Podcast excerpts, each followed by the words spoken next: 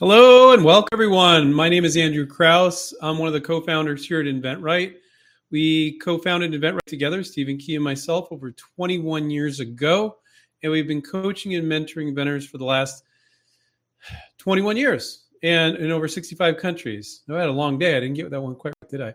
Um, anyway, um, so Caleb, who I see is in the chat here, already wrote legal disclaimer because I always forget and I include the legal disclaimer halfway through, and I always make a joke of it. It's just a running joke. Anyway, um, anything I share with you today should not be considered legal advice. Please consult your attorney if you're looking for legal advice. Um, so that's pretty much the disclaimer. Um, at the beginning of these, I like to just take two seconds to talk about what licensing is. So if somebody's watching the replay of one of these, they get the idea.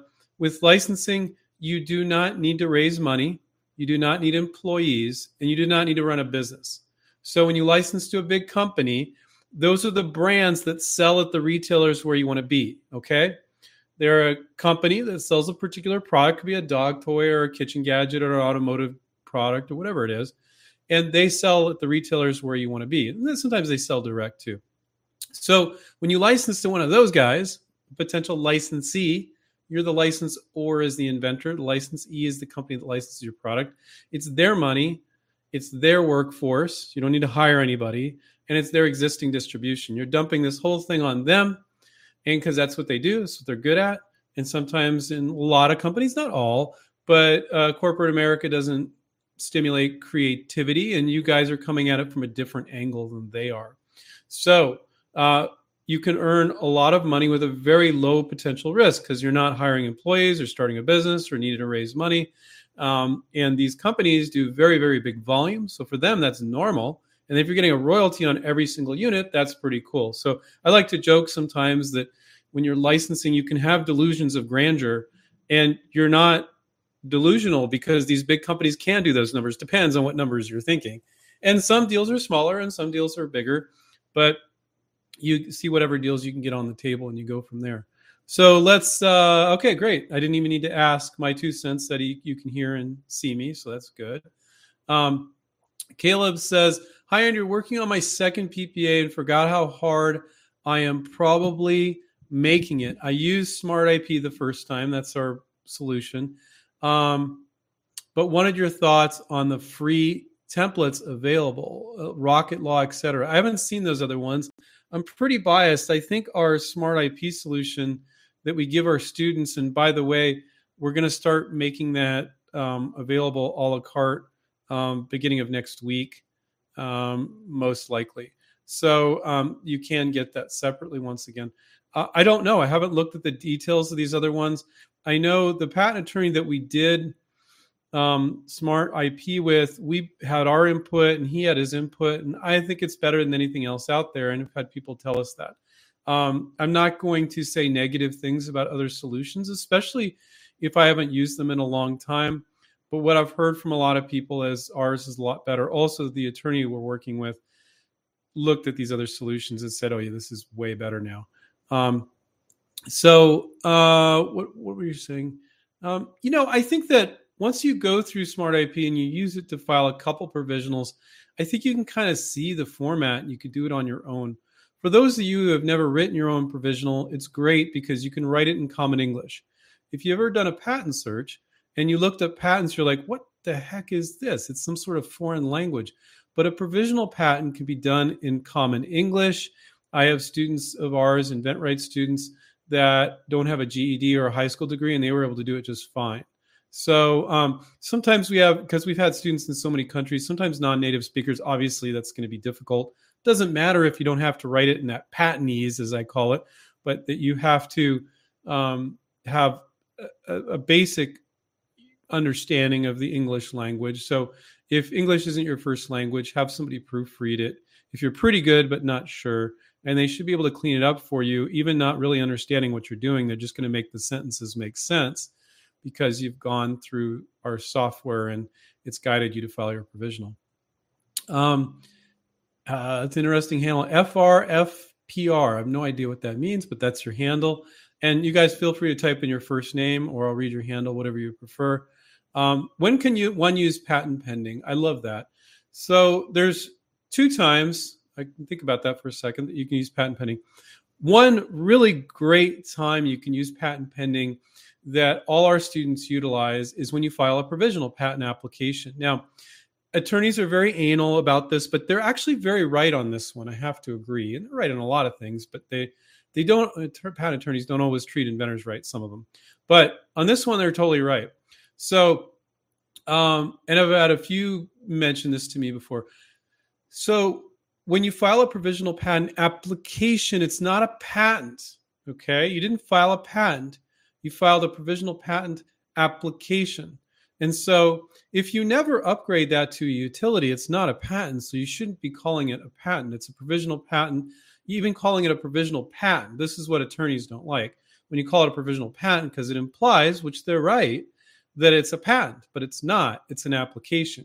Because with a provisional patent application, if you don't file a full utility and reference that provisional within the year the provisional gives you, then then it doesn't become a patent. And don't worry, you can file that again if you haven't made public disclosure. People say all the time, I file this provisional and my month is going to run out. And this attorney said, I'm going to lose my, my priority date, my rights if I don't file a full utility. I'm like, he's kind of telling you a half truth. He's trying to get your money for filing a full utility, but he's not telling you that if you didn't make a public disclosure, you can just file that provisional again.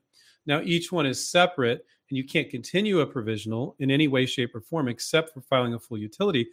But if you haven't made a public disclosure and that time runs out, you can file it again. But some attorneys will make you believe that you're going to lose your rights and leave out a lot of information. And I don't know why, but I've been seeing that more lately. And I think that's just really dishonest um, to lead inventors down that path. It's fine if you want if they want to say, look, you're going to lose your priority date from the provisional, but in, they don't want to tell you, you could just file a provisional again because you could just take the 75, spend another 75 bucks and do it yourself. But that's the honest thing to say. But they're thinking about things in a different way. They just feel like patents are the be all and end all, and they definitely aren't. So the two instances, getting back to your question, when you can use patent pending is when you file a provisional patent application. This is cool. You can write not you you asked when can I write patent pending. That's not the right question. Well, no, it is the right question. So when you file a provisional patent application, you can say patent pending. So for 75 bucks, you can say patent pending because that's not lying because it is pending. And if you later file a utility, so it is it is patent pending, you can legally say patent pending. The other instance, obviously, that you can say patent pending is when you file a full utility patent, but that could be 10 or 12 grand or a lot of money, right? So the approach that we teach at InventRight is file a provisional for $75, gives you a whole year to fish off the end of the pier, see if there's any interest. And if there is, maybe you can get them to give you the money. We get guide our students to do that sometimes. And then you take that money and you know, as an advance on royalties, maybe, and you pay for the patent. So, really great technique if you're financially thin to basically only get the company to pay for the patent and you've only spent 75 bucks on the provisional patent application. Now, when you do that, it's always in your name. You, companies shouldn't be filing provisionals for you. That's not how that works. They give you the money, or you file it on your own. Maybe they give you some advance, and you just take part of that money and file the, the, the patent if that's important to them, which it always it isn't always.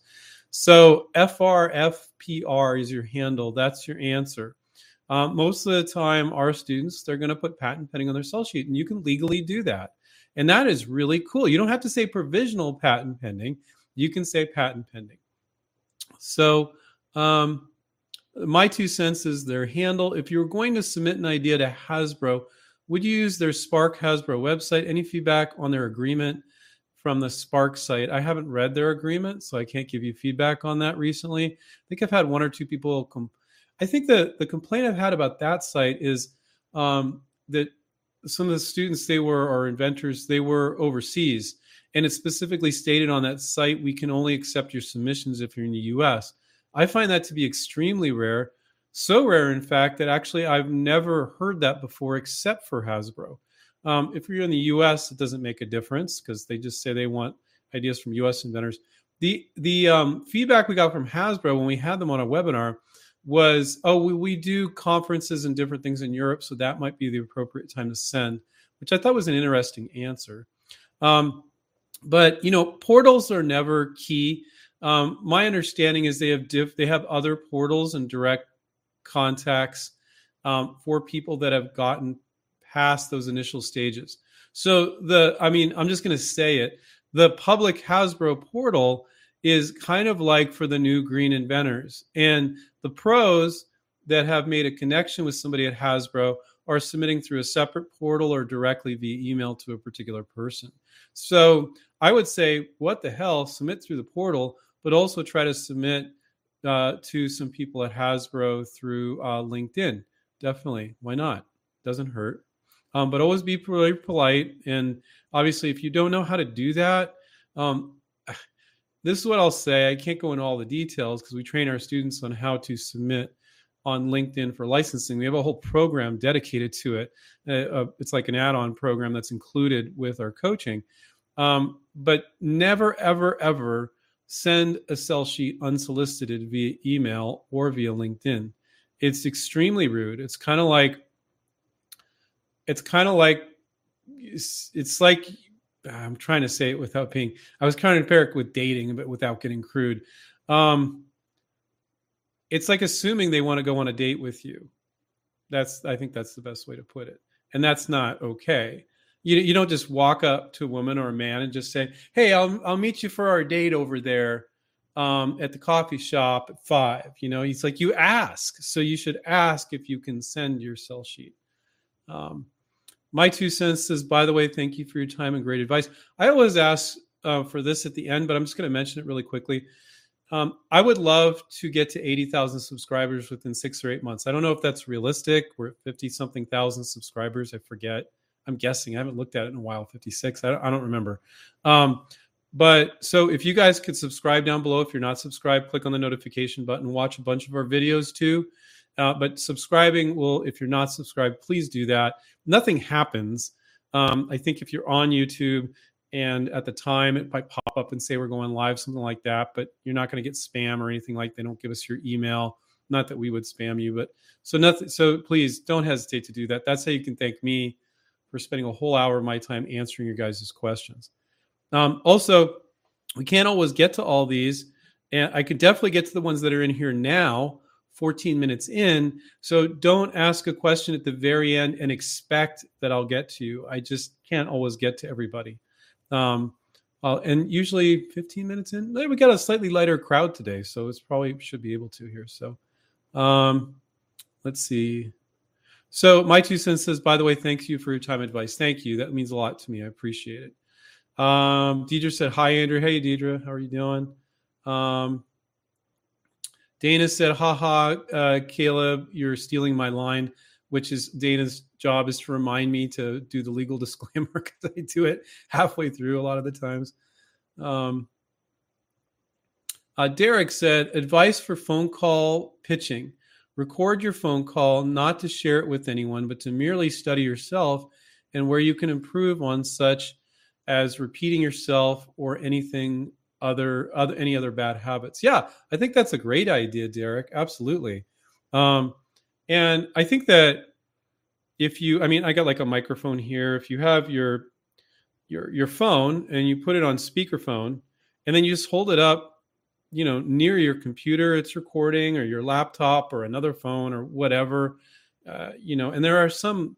I think it's hard to find applications that'll actually record a live phone call. Um, but I think that's a great idea. Boy, I'm just like an earthquake here, huh? I, I did that on purpose now. Um, so uh, yeah, I think that's a fantastic idea, Derek. Really, and I think also writing it down and then practicing it, but then not actually reading it when you call. If you if you read something over and over and over again, like your intro or saying hi, um, it becomes kind of ingrained in your brain, and then you can say it naturally. Um, you can read it too, um, but it might sound like it's being read, and it might sound a little bit awkward. Um, Leon said, "I'm running out of toy companies to submit to." Uh, Leon, um, what I can say, general, for you and for everybody, um, inventors outside of InventRight, mm, 90 to 95% time, even though some of you have been listening to us, their list is never as big as it should be. And I get new students all the time. They're like, oh, here's my companies. And I'm like, yeah, those three companies are great. But I just off top of my head, I would know you'd have at least 20 or 30 companies on this. So, Leon, you got to take a look if you're really making your list um, correctly and if it's a complete and a big list. But I, but if maybe you are, let's assume you are. Let's assume you are making the list of companies that's right for your particular kind of product and you know how to do that searching and know how to find those and putting in the time to do it. It can be kind of time consuming. A lot of people just tend to go with whoever's in front of their face. You know, like the one they know that's familiar. Oh, uh, you know, Google and Apple or 3M or whoever. Or you limit yourself because you're licensing to the companies that are selling at retailers and then you limit yourself to the retailers that you know are near you. So let's say it's a sporting good product and you know big five and Dick's is near you and that's the only ones you go to and that's the only ones you look at? Are you kidding me? There's like huge numbers of, of retailers you can go to online for sporting goods and you're going to find more potential licensees there. So um, almost nobody outside InventRight And we even need, our coaches need to twist our students' arm to do it. The coach is like, oh, that's great. You got three up from you got you got up from three to 15 companies. But remember, I said you could find here and here, and you should be thinking about ones like this. And students like, oh yeah, you did say that. Okay. So it's like a process. We're just like grinding it into our students to do this. And by having that experience, I find that people get used to it and they actually do it. But I find that outside InventRight and us coaching our students, I you could say it to your blue in the face, and they just the average inventor just won't do it. They just don't put the time in, and it can be kind of time consuming to find all those companies, depending on. Um, toy companies, I think, would be a little bit easier, Leon. But anyway, so I'm just saying all this um, to help you guys to help you get into the right mindset because that's what we do here at InventRight. I know you guys aren't students, or maybe some of you are joining anyway, even though you're students, but um, we always want to help do things to help you move forward. And mindset is everything. We can give you tips, but mindset. And so, a lot of companies, as many as you can. Now, let's get back to Leon's question. He's running out of toy companies. So, how many did he hear back from? I'm just going to see if he typed anything else here. How many did he hear back from? And was he able to send the sell sheet? All those things you want to take a look at, you know? Um, so, and then at some point, you know, let's say, let's say he does, let's say for this particular idea, because it's not every product is going to have 30 companies. Maybe let's say with Leon, let's say no, he gave it a thorough look and it's 19 companies that are toy companies that are a right match. Okay. Um, if they, first of all, you're not done until you get a no from everyone. Either they're going to tell you they're not open to ideas, which I don't know of a single toy company that isn't in toys. Some other areas you'll get a few that aren't. You will get companies sometimes that are open to ideas, um, are not open to ideas. Sorry for mumbling. Um, and then other ones that like are yeah, yeah, send it over, and then they give you a polite no. But a lot of times when companies give you a no, it's a non-specific no. It's not at this time, not a right match for us. And guess what? There's some ones hidden in there where they actually liked your product.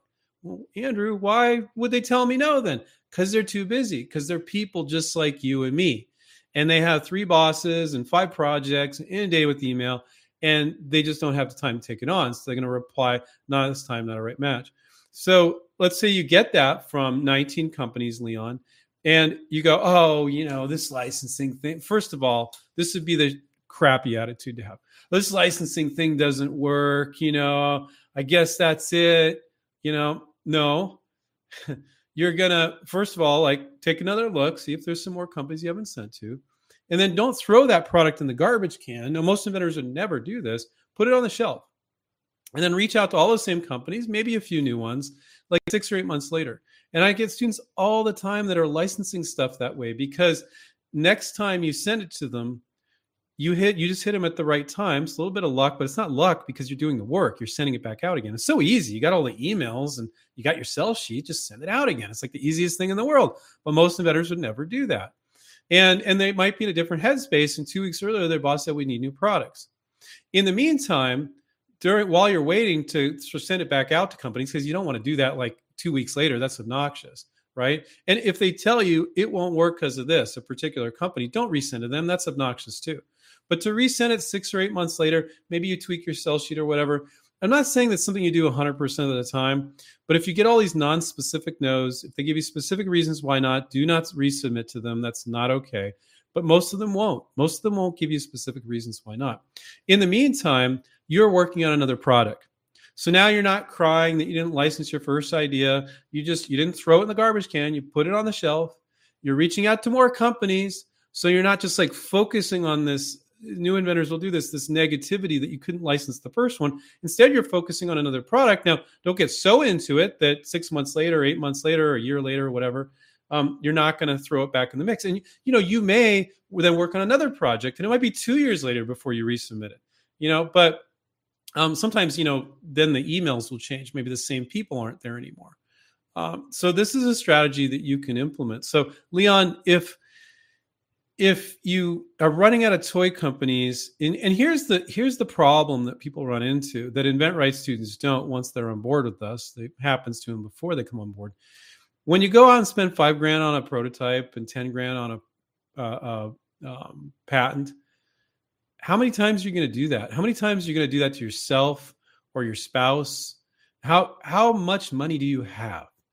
And most people can't continue to do that and it is a mistake Instead, spend $75 on a provisional patent, and you'll always, always, unless you're just dirt poor, have the financial bandwidth to move on the next idea.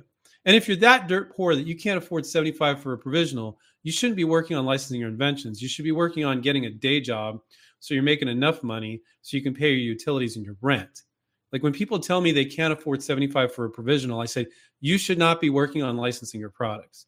Now, if somebody says I can't afford a ten thousand dollar patent or even an affordable one is eight thousand or something like that, that's fine. You can do the InventRight approach. So, uh, man, Leon, I just really uh, answered your question big time there. Um, let's see. Let's see. Uh, John said, "Can you ask a manufacturer for components from another manufacturer for the product to be licensed?" The requested components has better performance than the one from the original licensee. Um, that's kind of a tough one. A lot of people come they go like, "Oh, you know, my product has Velcro in it, so I need to get permission from Velcro." And I'm like, "No. First of all, there's a generic version. It's called hook and loop fastener, which is the same thing as Velcro. And you know, a lot of the parts that companies are going to use, they're going to buy off the shelf, right? Um, but that's not what so so you you don't need to oh i'm going to try to put these two companies together and get this company say give them this part. That's just awkward as all hell. Um, and probably not going to work. But um, but that's not what john is saying here. John is saying the requested component has better performance than the one from the original licensee. So can you can you ask a manufacturer for components from another manufacturer for the product to be licensed yeah, I yeah, I without knowing specifically what the product is, I think that's possible. But I think when you say manufacturer, if they're a brand, let's say this brand is doing kitchen gadgets, and then you're trying to license to this other company, and when they say, "Well, how are we going to do this part?" or "We're concerned about this part," oh, we'll just buy it from these guys, and it's another brand that does kitchen products. No, that's not going to work. But if you meet a manufacturer, like um, there's tons of manufacturers that are doing generic parts and things like that, yeah, that's perfectly okay. So, John, I can't fully answer your question. Um, I get it without knowing what the, the, the product is, but hopefully that's a little bit helpful. Deidre said, Hi, Andrew. Company showed interest in my product. I have a provisional, I have a provisional patented. They said they are waiting for feedback from multiple company from multiple company campaign. It's two months. Should I take my product back? Well, you you didn't give it to them. I mean, what do you mean take it back? I mean, they were a potential licensee. They showed some interest. They wanted to they wanted to do I don't know, you don't share what the name of the company is or anything, but they wanted to do some testing, a multi, feedback from a multiple company campaign. I don't know what that means. What happens a lot of time is uh, times is a um, a company shows interest and they want to show it to some buyers at their retailers that they sell to. So that might be what they're doing. I don't know what you mean by a multiple company campaign. I don't know. And if you could clarify what that means, that would be great. And if you can't, you need to ask them. If you don't understand, you need to understand, especially when a company takes two months and they're looking at your product, you need to understand the second they say it and ask a few questions and go, what, what, what's the next step? What are you doing with the product now? So they said they want to do a campaign to take a look at it and get feedback, but it doesn't sound like you have all the info. And so, you know, you should you should get that up front. Now, don't worry, you didn't mess it up. You can check back with them. Um, but type in, it should be interesting. Don't type the name of the company or a product or don't disclose anything specific, but type in what they said they would do with it. And again, if you don't have that answer, you didn't do your work. And um, I talk to a lot of inventors that they don't interview the company enough. And I talk to inventors that have closed licensing deals with companies, and these are not InventRight students. And I say, and they're usually complaining, oh, they've had it for a year, they didn't do anything. I said, well, where does the company sell? And they're like, I don't know. I'm like, what? Like you did a licensing deal, you gave them your product, and you don't know where they sell? Are you kidding me? So, inventor, you need to interview them as much as they do you. So, just telling that story, not being critical, just to emphasize the fact that you need to interview them as much as they do, are going to interview you. And a lot of inventors think like, oh, I'll just like respond to whatever they say. Most deals will die if you do that. I would say 90% of the time. Um, if they're really, really interested and you just respond to their questions, you might still do a deal, but most of the time it'll die. You, just you won't you you are more responsible for moving it forward than they are. That shocks people. And when our students get interest, when we put them on with our coach Paul, or if I get involved somehow, I always say that.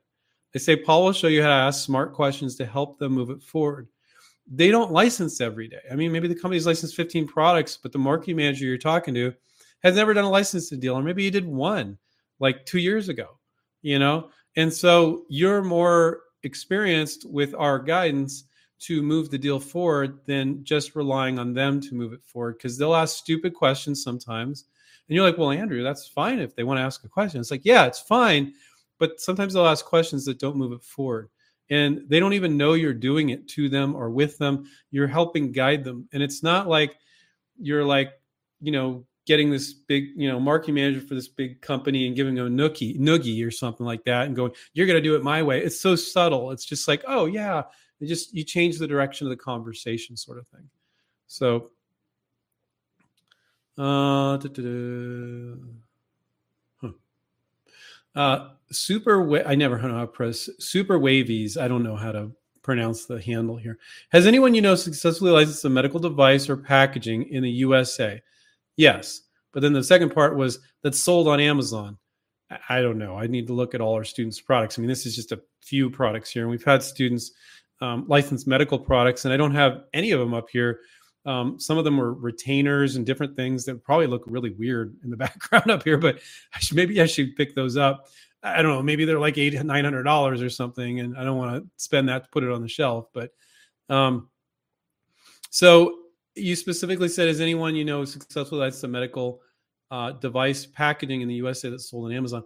I I would say that uh, medical devices um, are less common on Amazon. They're more common at hospitals and medical supply houses. And there's medical devices, but I think like a lot of stuff that's sold on Amazon is is. But I'm not saying this is true necessarily, but is more like stuff that you get in these old folks catalogs. There's like catalogs and websites that you know, it's like a stick you use to get a can off the top shelf and you squeeze it. And there's things for walkers and and canes. And so I, I like to call those quasi medical devices, like they're assistive devices for seniors and then sometimes people with disabilities.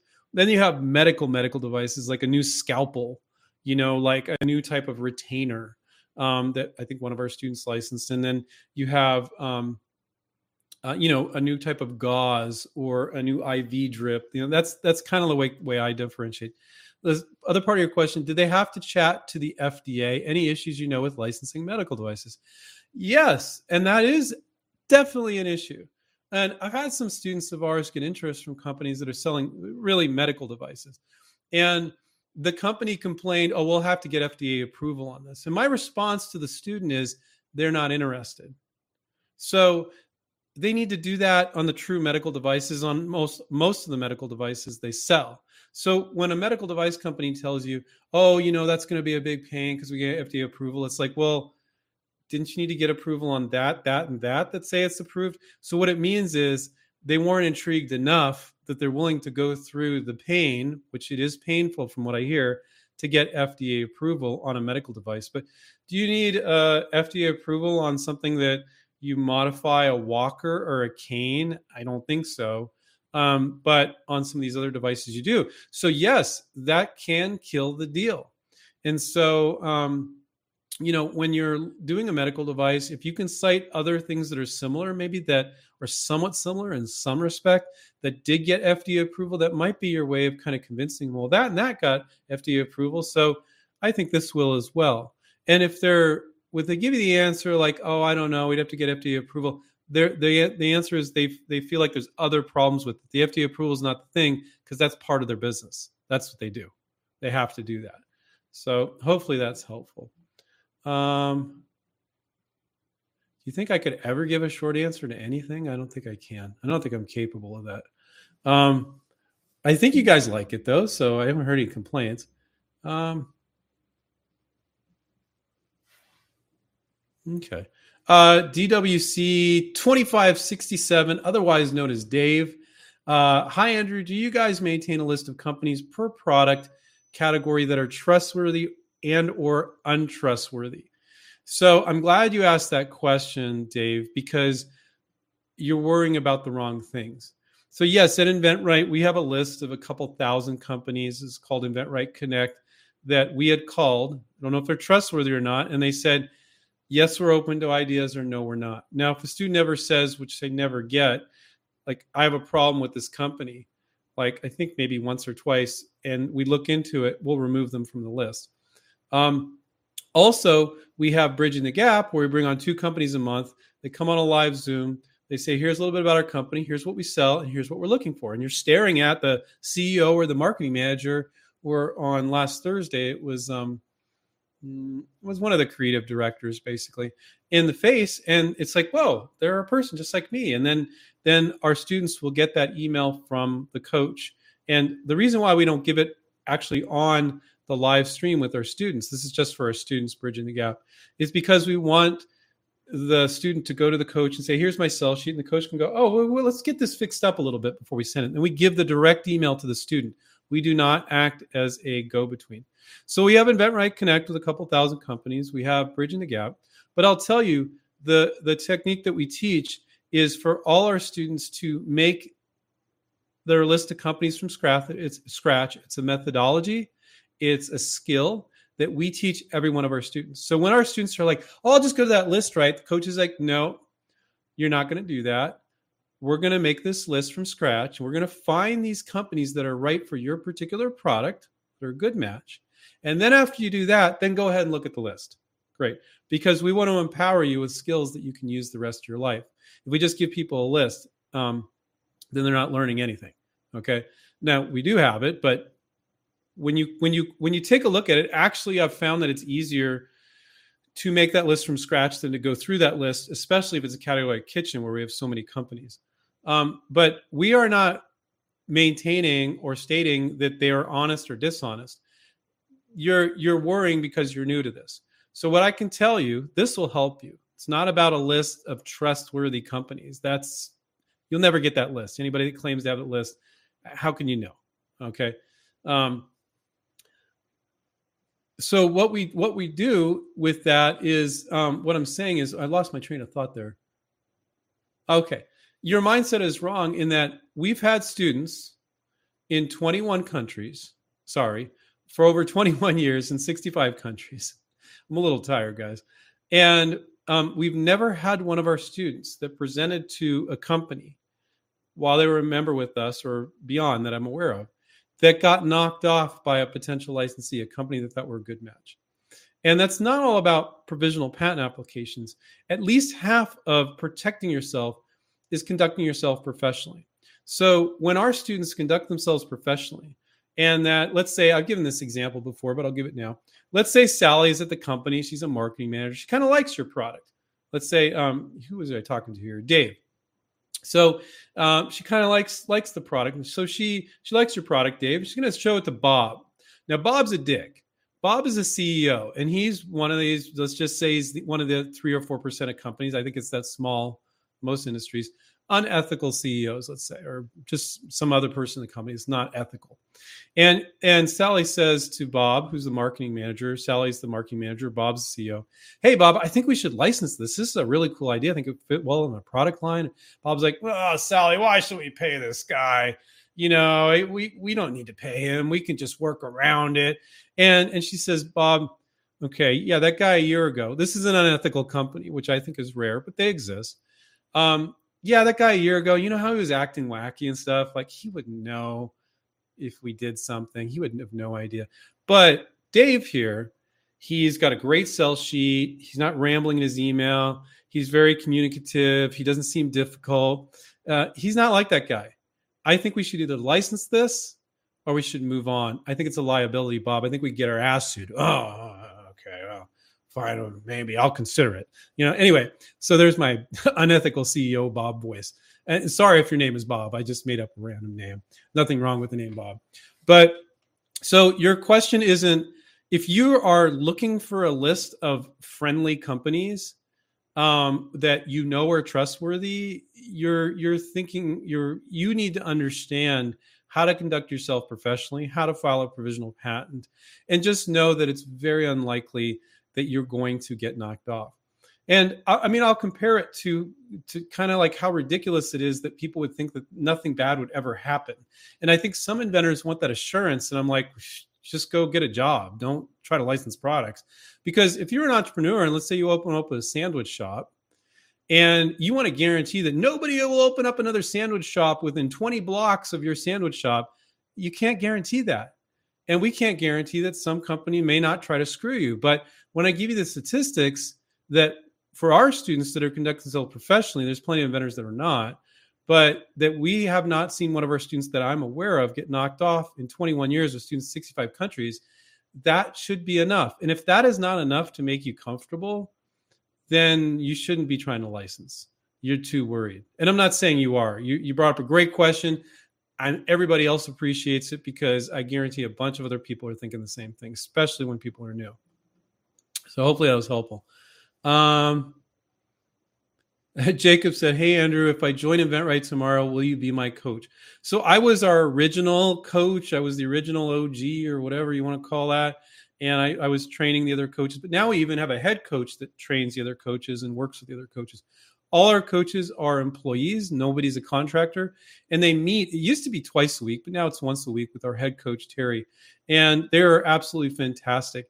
I do not do coaching anymore. I have 23 employees and 10 contractors to manage. And um, I, I, you know, I now with that said, Stephen, myself, Terry, our head coach, our negotiation coach, Paul, he's probably the one that does the most. We'll always jump on a call in addition to your regular coach if you're a student. Um, we're always here. Now, rarely does anything come up that Stephen and myself need to jump on. If it's some like bizarro, really weird situation, like we get off on that because it's like, oh, this is fun. It's not the same old, same old. Because most of the stuff with licensing, it's new to you, but it's totally not new to us. And we're like, you think it's like, oh, this is a big problem here. And we're like, no, here's a solution. Here you go. This is what how you handle that. And here's why. And if you do it this way over here, which I wouldn't recommend, this is what can happen. So we have that experience. Mostly it's your coach and then our negotiation coach, Paul and then occasionally our head coach Terry or Stephen myself will step in if it's something weird. And we're always here. Stephen and myself are not too important to jump on a coaching call. But you know, your coach and our negotiation coach Paul is the first line. Um, so I, as you guys can tell, I really enjoy teaching this stuff. So part of me is really kind of sad that I'm not a coach anymore. I really loved it. Um, but I, I, try to do a little customer service, a little coaching, um, little sales little you know marketing i try to do all these things because it's hard to respect your employees when you're not doing the same things as them i think i think managers become insensitive towards their employees when they don't do at least a little bit of what they're doing and then the manager will have tremendous respect for that person and treat employees with respect and if we treat our employees with respect then they're happy and then they treat you with respect and it just it just trickles down so that's my take on that um,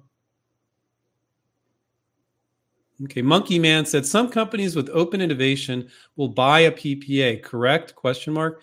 So um, Jacob, you that was Monkey Man. Sorry, Monkey Man. You never want to approach a company saying, "I want to sell you my patent." You definitely don't want to say, "I want to sell you my PPA." That's bizarre. When you're licensing, you're not selling your idea. You're renting or you're leasing it. You're licensing it. If they don't perform, you get it back. They will never remotely pay you what it's worth. It, it, let's say it's a product could be earning you 200k a year. Okay, if that's sold for five years, that's a million dollars on a 200k a year product. If you ask for 50k up front, I don't think anybody would pay it because they don't know it's going to be a 200K year product yet. They might be investing hundreds of thousands of dollars just to launch your product and now you're asking for a bunch of money up front. They're taking all the financial risks. They're doing all the work. Are you kidding me? That's it. now the time when it's appropriate. There's always there's always exceptions. So let's say you've been running a business. You have 10,000 units and you're in 5,000 stores and you have inventory. Okay, then they're kind of buying your business plus doing a licensing deal. But you don't need to do that to do a licensing deal. That's the other thing that I'll say is some people, like, well, you know, I'll get a higher royalty if I sell it. And it's like, you may just screw yourself because if they see that you've only sold 500 units or even 5,000 units, they'll be like, oh, I thought this would be a big hit, but and then you have to make excuses and then you have to say, oh, oh, oh, oh, but but I was just testing it out, you know. And but if you just present them with the product, they can use their imagination. The sky's the limit if they really like the product. So um, never, and I'm just correcting you on a little part of it. No, they will not buy your PPA and never ever say, I want to sell you my patent it's a complete and utter rookie move. So hopefully everybody benefits from that. You want to license the product, and I'm going to license it to you for royalties. So as you make money, I would get a small royalty per unit. Okay. And don't just go repeating that if you don't know the rest of what to say, guys. Um, sometimes Steve and I will say on a YouTube show, yeah, people will ask and say, yeah, the most common royalty is 5%. But I have plenty of people where they don't blurt that out and the company's like, well, you know, we, we typically do 8% deals. It's like, wow, you would have your foot in your mouth and screwed yourself out of 3%, you know, if you had said that. So don't go saying percentages either. You need to evaluate it and then make a judgment. And that gets pretty in depth. And that's why we have a negotiation coach just for that, because it's really easy to kind of screw that stuff up. You don't do all that work, get a deal on the table, and you screw it up by saying something stupid, you know. Um, because it's like licensing is like if you just mess up a one thing along the way, the whole thing can get tanked. It really can. Um, Will said, "Is as seen on TV licensing the same as regular licensing, where after a set amount of time you take back ownership of the product?" Well, Will, I, I think you're a little under the misperception that yes, licensing contracts are often three or five years, but I've never seen one of our students pull that contract like if a company's doing well and they've been selling for five years, like why would you go, oh, well, the contract's up, bye. I'm gonna take this somewhere else. Like, why the hell would you do that? And if the company's smart, like they'll insist that after five years, if they're still meeting the minimum guarantees and still selling a certain amount, they could continue to sell it. I'm always amazed that companies sometimes don't do that. I'm like, wow, that's stupid because the inventor could get you over a barrel then. But you know, they probably just tell you to screw off and go, you can have it back if you do that, because that's kind of an a-hole move. Um, so this perception that you're going to get it back, yes, you know, the way you're going to get it back usually with the licensing deals, they're not meeting minimum guarantees and other criteria. They're failing, whether they failed early on or or the product is starting to dive later. And just because in the contract you have the right to take it back doesn't mean you will. So let's say it sells for five years and the sales start to taper off. Well, and you kind of look at what they're doing and you're like, you know, I think that's just the product life cycle of this particular mm-hmm. product. And you don't necessarily want to pull it. Maybe you want to continue to get royalties for another year or two, even though it's smaller, right? And so just because the contract gives you the right to do it, which you do have that right um, to take it back, depending on what you put in the contract, doesn't mean you want to take them up on that. But um, as seen on TV, you know, not many products are going to be selling for more than five years. You know, it's pretty rare. Like they usually kind of skyrocket and then they and then they crash. And there's ones that continue to sell for a really long time, um, like the Snuggie or something like that that All Star Marketing did or something like that. But um, so I want to correct you on this thought that there's a term for the contract. There is. There usually is, but it usually also says they continue to sell it if they meet certain criteria and you'd want them to do that. And what are you going to do with it? You're going to take this product that's been selling for five years and go, hey, company, here's this this worn out dead product. Do you want to license it now? Does that make sense? Not really. Could, but um, but you are right in that you're never selling your idea. You're renting or leasing it. So yes, you do have the right to take it back. But the question is, is there anything you can do with it after, that point? If it's been successful for a while. Now, the point at which it's really powerful is if they fail, and you're like, they failed because they didn't do this and this and this, and then you can take it and license it to somebody else, hopefully. Um,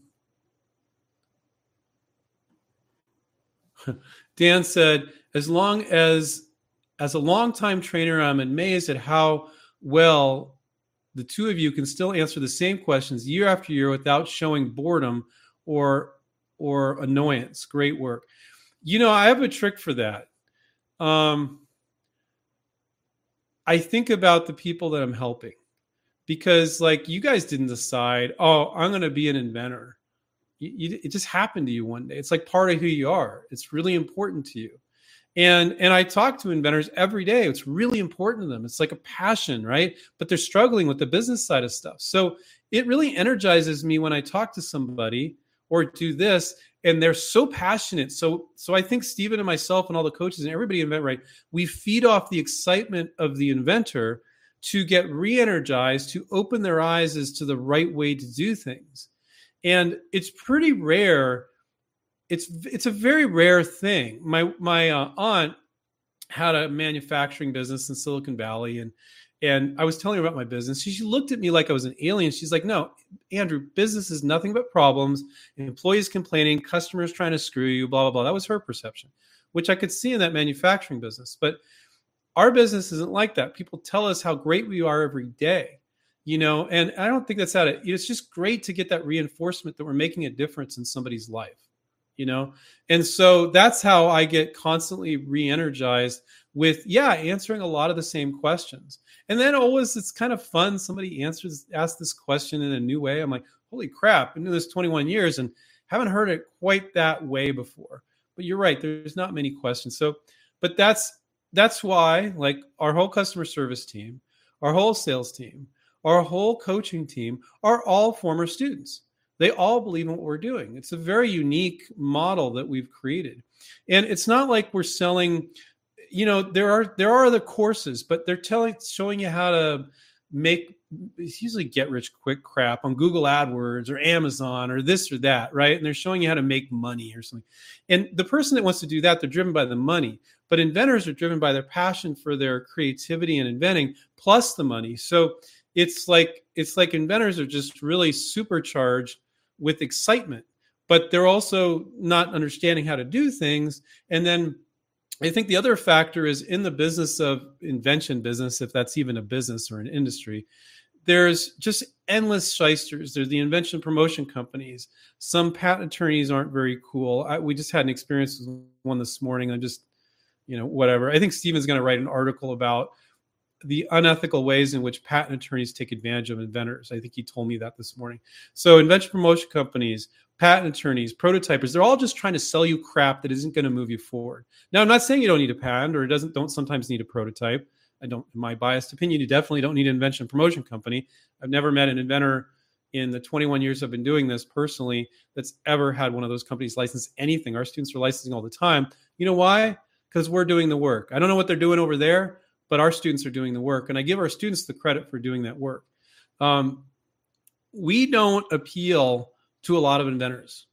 Because I think some inventors watch our YouTube show and they go, wait a minute, this Andrew guy's, he's telling me I have to do work. Like, I just have a great idea. This is a million dollar idea. I shouldn't have to do work. I just need to sell this to somebody. I'm like, yeah, you need to sell to somebody, but you still need to do that work. You don't need to start a business, but you need to make the effort to approach maybe 20, 30 companies, hoping that one of them will license it. And then you're going to put that work on them. But that is work. You need to know how to file a PPA, make a good marketing piece, make your list of companies.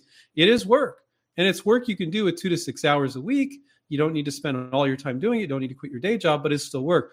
So I love that our show scares off inventors that um, are unrealistic and it attracts people that want to learn and become empowered. I'm a YouTube freak. Um, every night it drives my wife nuts. I'm watching YouTube on TV because I love learning new things. And I love uh, teaching you guys that are learning new things, but you aren't just trying to learn how to, you know, install a light socket in your house. I'm teaching you guys how to do something that is really near and dear to your heart. So sorry for such a long answer, guys, but if you were wondering why we do what we do, that's why. And our I think our coaches and customer service and sales and everybody feels the same way. And the other thing I was going to say is like we're trans we're transparent in what we do. Like we do a lot of free information. Um, and we sell a coaching program, yeah, and it works. But we're not like talking about it every two milliseconds or hard selling people or doing any of that crap. So people appreciate our transparency um, with everything we do, and that's I think that's another reason why people like us. But anyway, um, but anyway, thank you, Dan. I appreciate that's a great compliment if you've been a long time trainer. Um, and then you know it also feels good. You know, I mean I'm not good at everything, but if you can really guide people on how to license, like you better be good at it after 21 years. If you're not, you better get in another business. But anyway, um, uh, okay. Travis says, what percentage of students end up licensing a product within the first six months? I, I don't. So some of our students will license their first product. Some will license their second or third product the only thing that we can do is guarantee that you're doing and saying all the right things. Okay. So just because our program is six months doesn't mean a license six months. You know, you might, a company may get back to you after eight months or something like that. Right. And so the only thing that we can guarantee is that you're doing and saying everything right. And that's a lot, but I can't guarantee you're going to license every product you work on. And, and, uh, you know, I'll give you an example. Um, Stephen's kind of old school, so he I may have given this example before, but he um he doesn't have our database of students. He'll type to me, "Hey Andrew, is this person a student?" And he, he did that a while back, and and I, I said, "Oh yeah, they were a student six years ago." And he's like, "They're on Facebook posting that they licensed their sixth product or something like that." And and how come they didn't let us know? I'm like, Stephen, they're on their own, man. So like so when we teach and guide and this is the way I like to explain um, what we do. It's called experiential learning. You learn by working on a real life project. And I don't believe that you can fully learn licensing by watching videos and reading books. You got to experience it, you got to do it. And people are more comfortable with a coach holding their hand. So when you go through the actual process and the coach is like on top of you, like correcting you on this or that and guiding you and being encouraging and like listening to you complain about something because if you're not frustrated with something about licensing, you're not doing the work. If you're not frustrated with something. So, right there in that moment, they're like going, okay, you're frustrated about that. Here's the fix. Here's the mindset. You know, and doing that for an entire six months empowers you to license products the rest of your life. And that is our goal. So, yes, our goal is to help our students put their best foot forward so they have the highest chance of licensing a product. But the even bigger goal I think the even more important goal, which is not what most people are thinking about, most people are focused on their current product. I get that, is to become empowered with real life skills so you can license products the rest of your life. So that's my answer to that question. Um,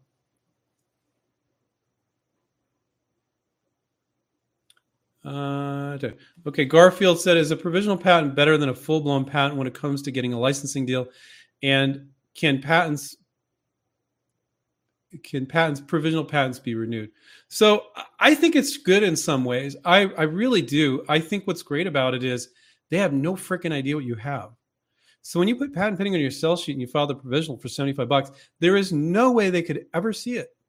It's the patent office does not review it. They look at it just to see that you made the payment and filled out your address and name and did that sort of thing right you could scribble on a piece of paper and they would accept it so there, it's not going to go public.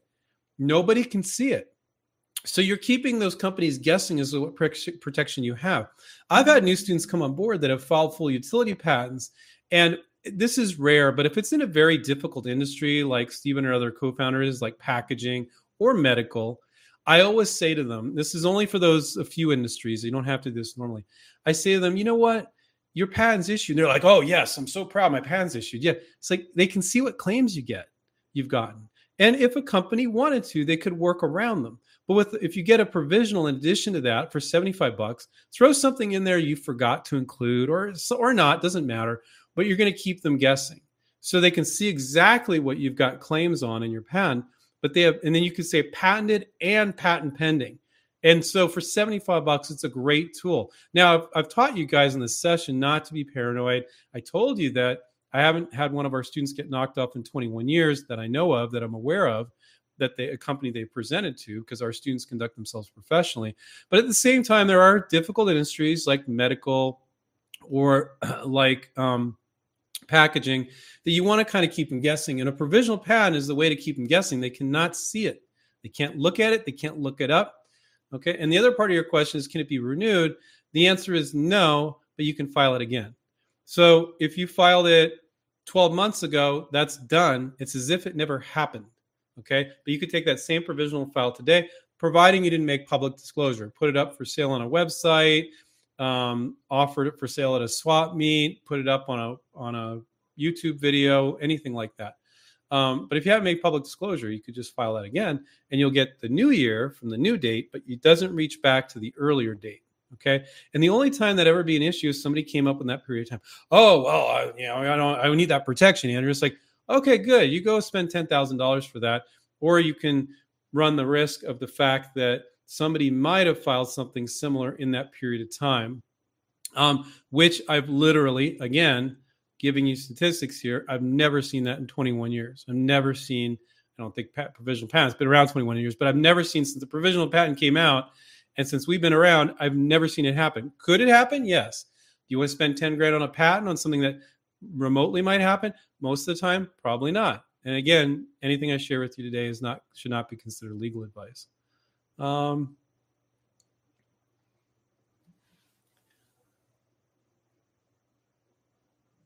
huh.